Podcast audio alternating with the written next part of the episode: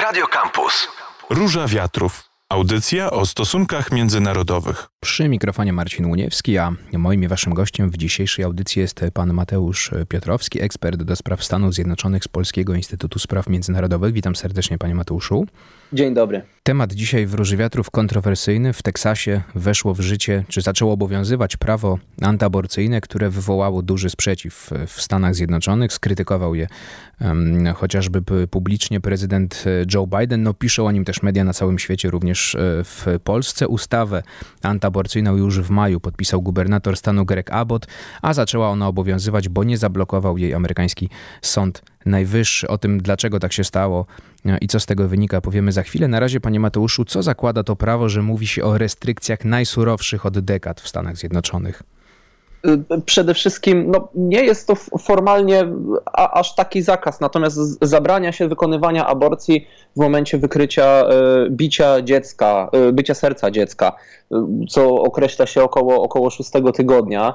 E, I to jest faktycznie najbardziej restrykcyjne prawo e, obowiązujące od momentu rozstrzygnięcia sprawy Roe przeciwko Wade w 1973 roku, więc prawie 50 lat temu. Stąd to oburzenie amerykańskich polityków, Amerykanów e, samych tym prawem. Jest ono kontrowersyjne z wielu różnych kwestii, o tym na pewno zdążymy powiedzieć. Natomiast problemem tego prawa, tym co zakłada, nie jest sam zakaz jako taki aborcji, ale zobowiązanie obywateli stanu Teksas do no, donoszenia, czy może to złe słowo, źle się może kojarzyć, natomiast informowania władz y, czy wymiaru sprawiedliwości Teksasu o tym, iż ktoś dokonuje aborcji bądź y, chce pomóc w jakikolwiek sposób Y, ułatwić y, kobiecie dokonania, dokonania tej aborcji. To jest problem, który też na drodze prawnej y, stanowi główną przeszkodę. To nie władze będą egzekwować to prawo, tylko to obywatele są zachęcani do jego egzekwowania. Dodajmy, że ten szósty tydzień to jest, powołuje się na to, co mówią eksperci, to jest jeszcze moment, kiedy często wiele kobiet nie wie wcale, że jest jeszcze w ciąży, bo nie ma takich oznak, jakie są w kolejnych tygodniach.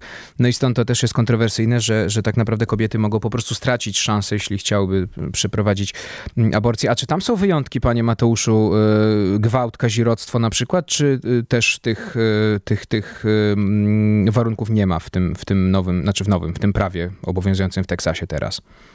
Dobrze, że pan o tym, o tym wspomina, bo faktycznie ja, ja powinienem na to wskazać, a, a, a jakoś, jakoś, o tym, jakoś o tym zapomniałem na początku. To nie, są, to nie są przypadki, w których e, aborcja byłaby dozwolona. To nowe prawo e, też je wyklucza. To jest kolejny właśnie element krytyki e, dlaczego, dlaczego w to prawo jest to, jest to włączone, by tych przypadków no jednak skrajnych nie wyłączyć spod tego. Powoduje to według statystyk y, prowadzonych przez y, organizacje raczej pro-choice w Teksasie, które od razu zaczęły, zaczęły pomagać kobietom chcącym po wejściu tego prawa w życie, chcącym dokonać aborcji, no teraz w Stanach okolicznych, informują, że nowe prawo zapobiegnie około 90% przypadków aborcji, jakich dokonywało się dotychczas w Teksasie. No, no można tutaj używać uproszczenia pewnego, że nowe prawo całkowicie zakazuje, zakazuje aborcji i to cała krytyka wokół tego, cała debata, która wybuchnęła, no jeżeli chodzi o skalę ogólnokrajową, a nawet międzynarodową, skoro o tym rozmawiamy, e, nie jest, nie jest bez przyczyny. Powiedział pan o tym rozstrzygnięciu, czy tym precedensie z 73 roku, czyli Roe kontra Wade. Jeszcze było takie drugie, Casey kontra Planned Partnerhood. Tak w skrócie, panie Matuszu, bo rozumiem, że to były filary, czy fundamenty prawa aborcyjnego w Stanach Zjednoczonych, które y, rozstrzygał też i opierając się na nich rozstrzygały sądy czy Sąd Najwyższy. O co chodziło w tych, w tych sprawach, czy inaczej, jaki ten precedens y, do tej pory był stosowany przez, przez sądy, przez Sąd Najwyższy w Stanach Zjednoczonych? Kluczowy jest tutaj faktycznie Roe przeciwko Wade i on dalej obowiązuje. E, zakłada w dużym uproszczeniu e, legalność dokonywania aborcji ogólno, ogólnokrajową. Zostawia pewne kompetencje władzom stanowym, e, jeżeli chodzi o jakieś drobniejsze restrykcje, ograniczanie przypadków, szczególnie jeżeli chodzi o trzeci trymestr, ale także o drugi trymestr ciąży. Natomiast co do zasady, aborcja jest legalna od 1973 roku i to prawo, znaczy to rozstrzygnięcie, które w Stanach Zjednoczonych jest prawem, yy, nadal obowiązuje. I co ciekawe, tak przynajmniej na razie wynika z, z, z wyroku Sądu Najwyższego, który yy, się w sprawie pojawił, to to, że on się pojawił nie oznacza, że zamyka całkowicie dla tego nowego prawa w Teksasie ścieżkę, ścieżkę prawną. Ono jeszcze wielokrotnie będzie poddawane pod wątpliwość. Natomiast ten nowe prawo teksańskie nie, roz, nie, nie rozmija się właśnie z rozstrzygnięciem, ponieważ to nie władze, nie władze stanowe są podmiotem y, tego prawa, nie one będą rozstrzygać. Tylko o... obywatele. Dokładnie tak. I to jest problem. Sam przewodniczący Sądu Najwyższego Roberts wskazywał na tym, że to jest sytuacja bez precedensu, że on właściwie nie do końca, e, nie do końca rozumie. Wiele, wiele osób nie rozumie, e, chociaż jest to oczywiście element e, strategii politycznej, by tę właśnie odpowiedzialność odepchnąć od władz stanowych, a, a zrzucić ją na obywateli których nie można z wyprzedzeniem pozwać w sprawie, w sprawie o aborcję, to oni będą, oni będą przecież reagować. Nie wiemy, kto konkretnie, kto konkretnie zareaguje. Póki co drogą, drogą do tego jest pozywanie ewentualnie sędziów, agentę, organizacje pro-choice wyszły z założenia, że być może, skoro nie można pozwać ani prokuratora generalnego, ani gubernatora, zazwyczaj takie działania podejmowano w przypadku nowego prawa aborcyjnego, na przykład w Mississippi, które też nie, nie tak dawno temu było, była próba wprowadzenia takiego restrykcyjnego prawa. E, być może należy pozywać sędziów z najniższego szczebla dystryktowego, którzy będą ewentualne właśnie sprawy wnoszone przez, przez obywateli Teksasu, którzy będą je rozpatrywać. Być może to jest metoda. Nie ma jednoznacznego rozstrzygnięcia, jest to faktycznie problem i tak jak w innych stanach, właśnie Mississippi, o którym wspomniałem, czy, czy Ohio, gdy były wprowadzane w ubiegłych miesiącach, latach e, próby takiego no, nowego restrykcyjnego prawa, e, te sądy federalne miały łatwość, e, dużą łatwość rozstrzygnięcia. To jest niezgodne właśnie z wyrokiem Roe przeciwko Wade, który określa, że aborcja jest ogólnokrajowo legalna, natomiast tutaj fakt, że to nie władze zakazują e, aborcji jako takiej, tylko skłaniają obywateli, no, no jest tym problemem i to jeszcze ta batalia prawna będzie się, będzie się toczyć e, przez no, długie miesiące, a, a może nawet lata, jeżeli chodzi o prawo, o prawo w Teksasie. A biorąc pod uwagę, że udało się je wprowadzić e, i Sąd Najwyższy, no póki co od razu nie zablokował tego prawa, e, tylko pozwolił na, na, na toczenie się tych innych, innych procesów prawnych, to może zachęcić inne to stany tutaj postawmy na razie trzy kropki. Jakie są jeszcze inne kwestie, panie Mateuszu? Czy chodzi tutaj o przechył konserwatystów czy y, prawicowych sędziów y, y, w stosunku do tych liberalnych? Bo 5 do 4 skończyła się, ta, ta, zapadła decyzja, żeby nie zajmować się tym, tą sprawą teksaską. Oczywiście ten przechył ma znaczenie. E, fakt, że czwórka, czwórka sędziów, których no nie wszystkich może można określić jako liberalnych, przewodniczący Roberts płynnie balansuje e, na granicy bycia konserwatystą a, a, a liberałem, ale on znalazł się wśród tej czwórki właśnie, e, która nie opowiedziała się za, nie, za niewprowadzaniem jakiegoś tymczasowego, tymczasowego wstrzymania. No trzeba sobie powiedzieć, że piątka konserwatystów, z czego trójka została wprowadzona za kadencji Donalda Trumpa, miała na pewno znaczenie. Gdyby ten balans wyglądał inaczej, to, to, to wystarczyłby tak naprawdę jeden sędzia, E, który zdecydowałby o tym, że sprawę można się w ogóle przyjrzeć, że Sąd Najwyższy potrzebuje czasu do rozważenia e, te, te, te, tego nagłego pozwu e, i w związku z tym to prawo powinno być tymczasowo, tymczasowo wstrzymane, by dać, by dać czas na, na jakąś rozwagę. Nie chodziłoby tutaj znowuż o ostateczne rozstrzygnięcie, czy, czy to prawo powinno obowiązywać, czy, czy, powinno, czy jest niekonstytucyjne. Tak przynajmniej mi się wydaje. Natomiast dałoby, dałoby czas sędziom by, by jakoś e, być może wspomóc e, procesem w niższych instancjach, te, te, które się będą pojawiać, jak z tym prawem skutecznie na drodze prawnej, w ogóle jak na drodze prawnej z tym, z tym, z tym prawem walczyć, skoro właśnie nie można pozwać ani gubernatora, ani, ani prokuratora generalnego. To w takim razie kogo? Jak Amerykanie, panie Matusz, oceniają w ogóle kwestię aborcji, tego, te, te, jej legalności, albo no właśnie ograniczenia? Czy jest jakiś przechył w którąś stronę w prawo, albo może nazwijmy to umownie w lewo, tak, czyli w stronę liberalizacji, albo tego, co jest, czyli y, road contra Wade, czy może właśnie w drugą stronę, czyli, czyli zaostrzenia? Jeżeli chodzi o Roe, Roe przeciwko Wade, tu faktycznie od lat jest to pewien konsensus, którego większość Amerykanów nie chciała zmieniać. To z roku na rok się odrobinę zmienia, ale bardzo subtelnie.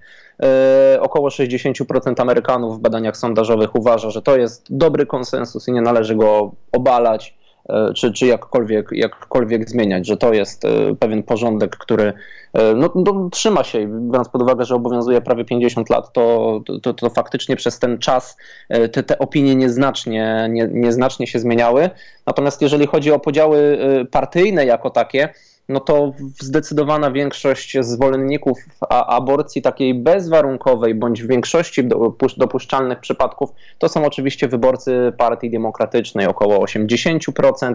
E, z takich najnowszych badań sondażowych, e, bo to akurat, jeżeli chodzi o rozdział partyjny, w ostatniej dekadzie się, e, się zmieniał. Wyborcy demokratyczni coraz chętniej są zwolennikami aborcji bez konkretnych przyczynek, natomiast wyborcy, wyborcy Partii Republikańskiej są mniej temu chętni, aczkolwiek ten odsetek jest i tak moim zdaniem dość duży, bo z badań z, 2000, z 21, 2021 roku wynika, że około 35% ankietowanych, którzy byli, e, określali się jako wyborcy Partii Republikańskiej, dopuszczają możliwość e, aborcji w bezwarunkowej bądź w większości uzasadnionych przypadków. Więc i tak biorąc pod uwagę, jak, jak bardzo rozgorzała debata i jak chętne były władze Teksasu, jak chętni są kongresmeni republikańscy, by, tą, e, by ogólnie w skali kraju przepisy, przepisy aborcyjne zaostrzać, to jest to wynik nie do końca idący w parze. Można by wręcz e, stawiać tezę, że jest to równy podział. Wyborcy Partii Demokratycznej są całkowicie za aborcją, a wyborcy Partii Republikańskiej są całkowicie przeciwko niej, a tak nie jest.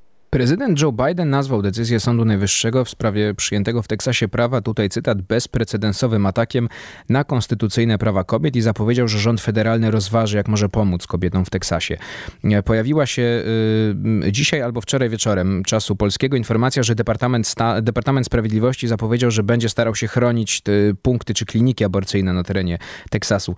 Mm, no właśnie, co może zrobić Biały Dom czy administracja Joe Bidena y, w tej sprawie, kiedy Sąd Najwyższy, można powiedzieć, powiedzieć, milczy, czy nie zajmuje się tą sprawą, a Teksas prawo wprowadził. To jest ciekawe. Oczywiście Departament e, Zdrowia został skierowany do opracowania działań, bo pytanie, tutaj oczywiście mówimy o pewnym konflikcie, e, jeżeli chodzi o władze federalne z władzami stanowymi, kompetencji, o konflikt kompetencji. Czy władza federalna, czy Joe Biden mógłby Departamentowi Zdrowia zlecić utworzenie pewnych federalnych punktów konsultacyjnych we wsparciu tych klinik aborcyjnych, które w Teksasie funkcjonują, by pomóc im, y, kobietom zainteresowanym dokonaniem teraz aborcji, pomóc im dokonać tego zabiegu w innych stanach. To, jest potężny konflikt. Y, spodziewam się, że gdyby, y, gdyby administracja federalna dążyła do takich działań, to gubernator Abbott na pewno chciałby, chciałby tutaj zgłosić sprzeciw, że jest to wchodzenie w kompetencje władzy stanowej, choć nie jest ona stroną nowego prawa, więc, więc to kolejne ciekawe, kolejne ciekawe spojrzenie na to. Natomiast Biden zwrócił też uwagę na, na służby mundurowe. E, to, że aborcja jest no, zakazywana w pewien sposób, e, nie oznacza, że kliniki aborcyjne, czy jak to się szerzej ujmuje, planowania rodziny mają przestać działać. One nadal mogą funkcjonować. Natomiast w, w ramach nowego prawa może oczywiście dojść do podburzenia nastrojów społecznych.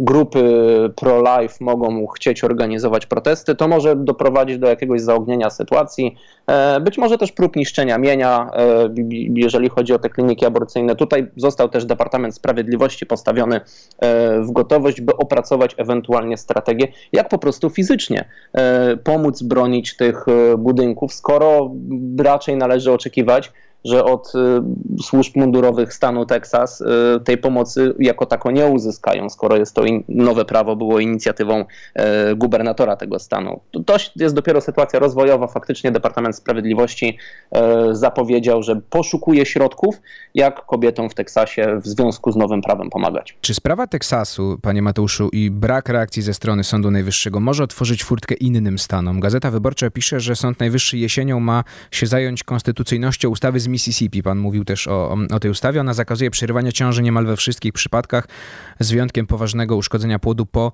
15 tygodniu ciąży. No i pojawiały się takie głosy, że jeśli Sąd Najwyższy mm, no, nie zablokuje tej ustawy z Mississippi, to już w ogóle się otworzy furtka i wtedy Stany, y, a jest ich sporo, y, szczególnie te południowe, będą chciały wprowadzać czy zaostrzać prawa aborcyjne na swoim terytorium. Y, tak, to prawda i Mississippi faktycznie teraz będzie na świeczniku. Tu jeszcze na jedną rzecz trzeba wskazać, jeżeli chodzi o Mississippi i Teksas. Prawo z Mississippi, tak jak pan wspomniał, właśnie zakazujące po 15 tygodniu ciąży aborcji w świetle tego, co zrobił, co, co wprowadził Teksas, wygląda całkiem sensownie. No tak, bo e, to jest dru, drugie tyle, jakby dłużej, tak? Dla, dla kobiety. To, jeśli... Na pewno jest to już moment, w którym kobieta wie o tym, że jest no w ciąży. Tak. Na pewno w większej liczbie przypadków niż przy szóstym niż tygodniu. przy szóstym tygodniu, tak. I na to wskazują uwagę konserwatyści amerykańscy. Mówcie czym więcej o Teksasie, bo w cieniu Teksasu Mississippi przejdzie i stanie się pewnym standardem. To jest y, na pewno dla, dla osób, które są zwolennikami aborcji, czy raczej przeciwnikami jej zakazywania, y, niepokojąca perspektywa. Faktycznie, gdyby Sąd Najwyższy, przypomnijmy, w składzie pięciu, pięciu konserwatystów i czterech no, sędziów, których raczej jako konserwatystów nie należy określać. Zdecyduje... Chociaż jeden obrotowy, jak pan powiedział. Tak, tak, jeden, jeden faktycznie obrotowy, no ale to ta piątka, piątka konserwatystów wystarczy, żeby, y, żeby uznać, że, że prawo w Mississippi jest zgodne z konstytucją, to może się stać pewien standard, e, który czy to Georgia, e, czy Floryda, bo, tutaj gubernator Florydy zaciera, że tak powiem, ręce na, na nowe projekty, przygląda się sytuacji w Teksasie. E, Stany na pewno będą chciały wtedy wprowadzać takie regulacje. Skoro w Mississippi się uda, jeżeli się uda, no to czemu nie w innych Stanach? Proszę powiedzieć, czy mm, administracja Joe Bidena może w jakikolwiek sposób próbować to powstrzymać?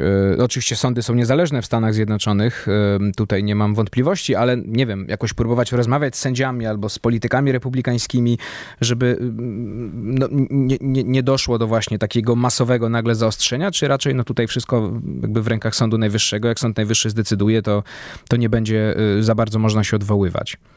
Y, administracja Bidena, sam Biden zapowiedział, że będą próbowali z kongresem y, pracować nad kodyfikacją y, wyroku Roe przeciwko Wade, żeby wprowadzić ustawę, która osobno od wyroku będzie stanowić prawo na, na, na, na gruncie federalnym. To jest jakiś pomysł. Natomiast sędziowie oczywiście sami są niezależni. Rozmowa z republikanami na ten temat raczej bardzo wątpię. Oczywiście Biden mógłby chcieć to robić, ale dla republikanów jednym z ważniejszych celów przed wyborami połówkowymi do kongresu w listopadzie 2022 roku będzie osiągnięcie jakich, jakichś ważnych ideologicznych, politycznych celów. I tutaj aborcja, e, jej, jej ograniczanie jest jednym, jest jednym z ważniejszych dla, dla wyborców republikańskich. E, wątpię, by tutaj chcieli iść na jakiekolwiek kompromisy z administracją Bidena. Będą chcieli raczej pokazywać, że w poszczególnych stanach, pomimo tego, że na poziomie federalnym nie sprawują żadnej władzy, są w mniejszości, to w poszczególnych stanach mają jednak bardzo silne kompetencje. To już ostatnie pytanie, y, panie Mateuszu. Czy kobiety w takim razie i w Teksasie, i w, dajmy na to, jeśli przejdzie oczywiście kwestia Mississippi albo w innych stanach, będą miały jeszcze w świetle prawa amerykańskiego jakąś możliwość. Mm, no, odwołania się, czy będą musiały po prostu wyjeżdżać do innych stanów, czyli y, tak zwana, y, no znaczy, no, no, tak, no wyjeżdżać do, do innych stanów po prostu, żeby dokonywać aborcji bardziej na północ, no, jeśli to przejdzie gdzieś masowo na, na, na południu. Oczywiście wyjazd jest naj, naj, będzie najbardziej dla nich bezpieczną, bezpieczną formą. Jeżeli chodzi o Mississippi, no to oczywiście tutaj stan będzie, władze stanowe będą e, przestrzegać tego prawa. Natomiast w przypadku Teksasu, no zawsze istnieje ryzyko, e, czy, czy, czy szansa, zależy jak na to spojrzeć, e, że ktoś ostatecznie nie doniesie, że kliniki jednak będą pracować w tej szarej strefie i nie pojawi się ktoś, kto doniesie na, na, na kobietę dokonującą aborcji, czy innych uczestniczących jakkolwiek, bo to nawet trzeba, trzeba podkreślić, może chodzić o to, że ktoś kogoś podwiózł do kliniki, e, kierowca Ubera, czy, czy ktokolwiek z rodziny i na taką osobę będzie można złożyć donos i zostać nagrodzonym w kwocie 10 tysięcy dolarów, jeżeli uda się powstrzymanie aborcji. Także tutaj ta szara strefa może funkcjonować. W przypadku takich stanów, gdzie przejdzie prawo właśnie jak w Mississippi, no to wówczas wydaje mi się, że, że, że wyjazd do innego stanu, gdzie ta aborcja jest legalna, będzie bardziej bezpiecznym rozwiązaniem. Natomiast znowuż podkreślę, generalnie na gruncie prawa federalnego w całych Stanach Zjednoczonych aborcja nadal będzie pozostawać legalna na gruncie wyroku Roe przeciwko Wade. Dodam tylko, że przeciwnicy tego, co stało się w Teksasie, twierdzą oczywiście, że to zagrozi życiu kobiet, które y, mogą być zmuszone, jeśli nie będą w stanie wyjechać do przeprowadzenia tej aborcji no, w warunkach, nazwijmy to domowych, co oczywiście może być nie, niebezpieczne dla, e, dla ich życia. Mateusz Piotrowski, ekspert do spraw Stanów Zjednoczonych z Polskiego Instytutu Spraw Międzynarodowych, był moim i waszym gościem. Bardzo dziękuję panie Mateuszu za rozmowę. Dziękuję uprzejmie. To była Róża Wiatrów, ja się nazywam Marcin Uniewski. My się słyszymy w środę za tydzień, a gdyby ktoś z was chciał audycji odsłuchać, może nie całą słyszał albo nie zdążył, to będzie podcast y, na Facebooku Róży Wiatrów, na Spotify'u też Róże Wiatrów y, ma swoje podcasty i na stronie radia też jest przekierowanie do tych podcastów. Mm, to wszystko, a my się za tydzień słyszymy. Zapraszam.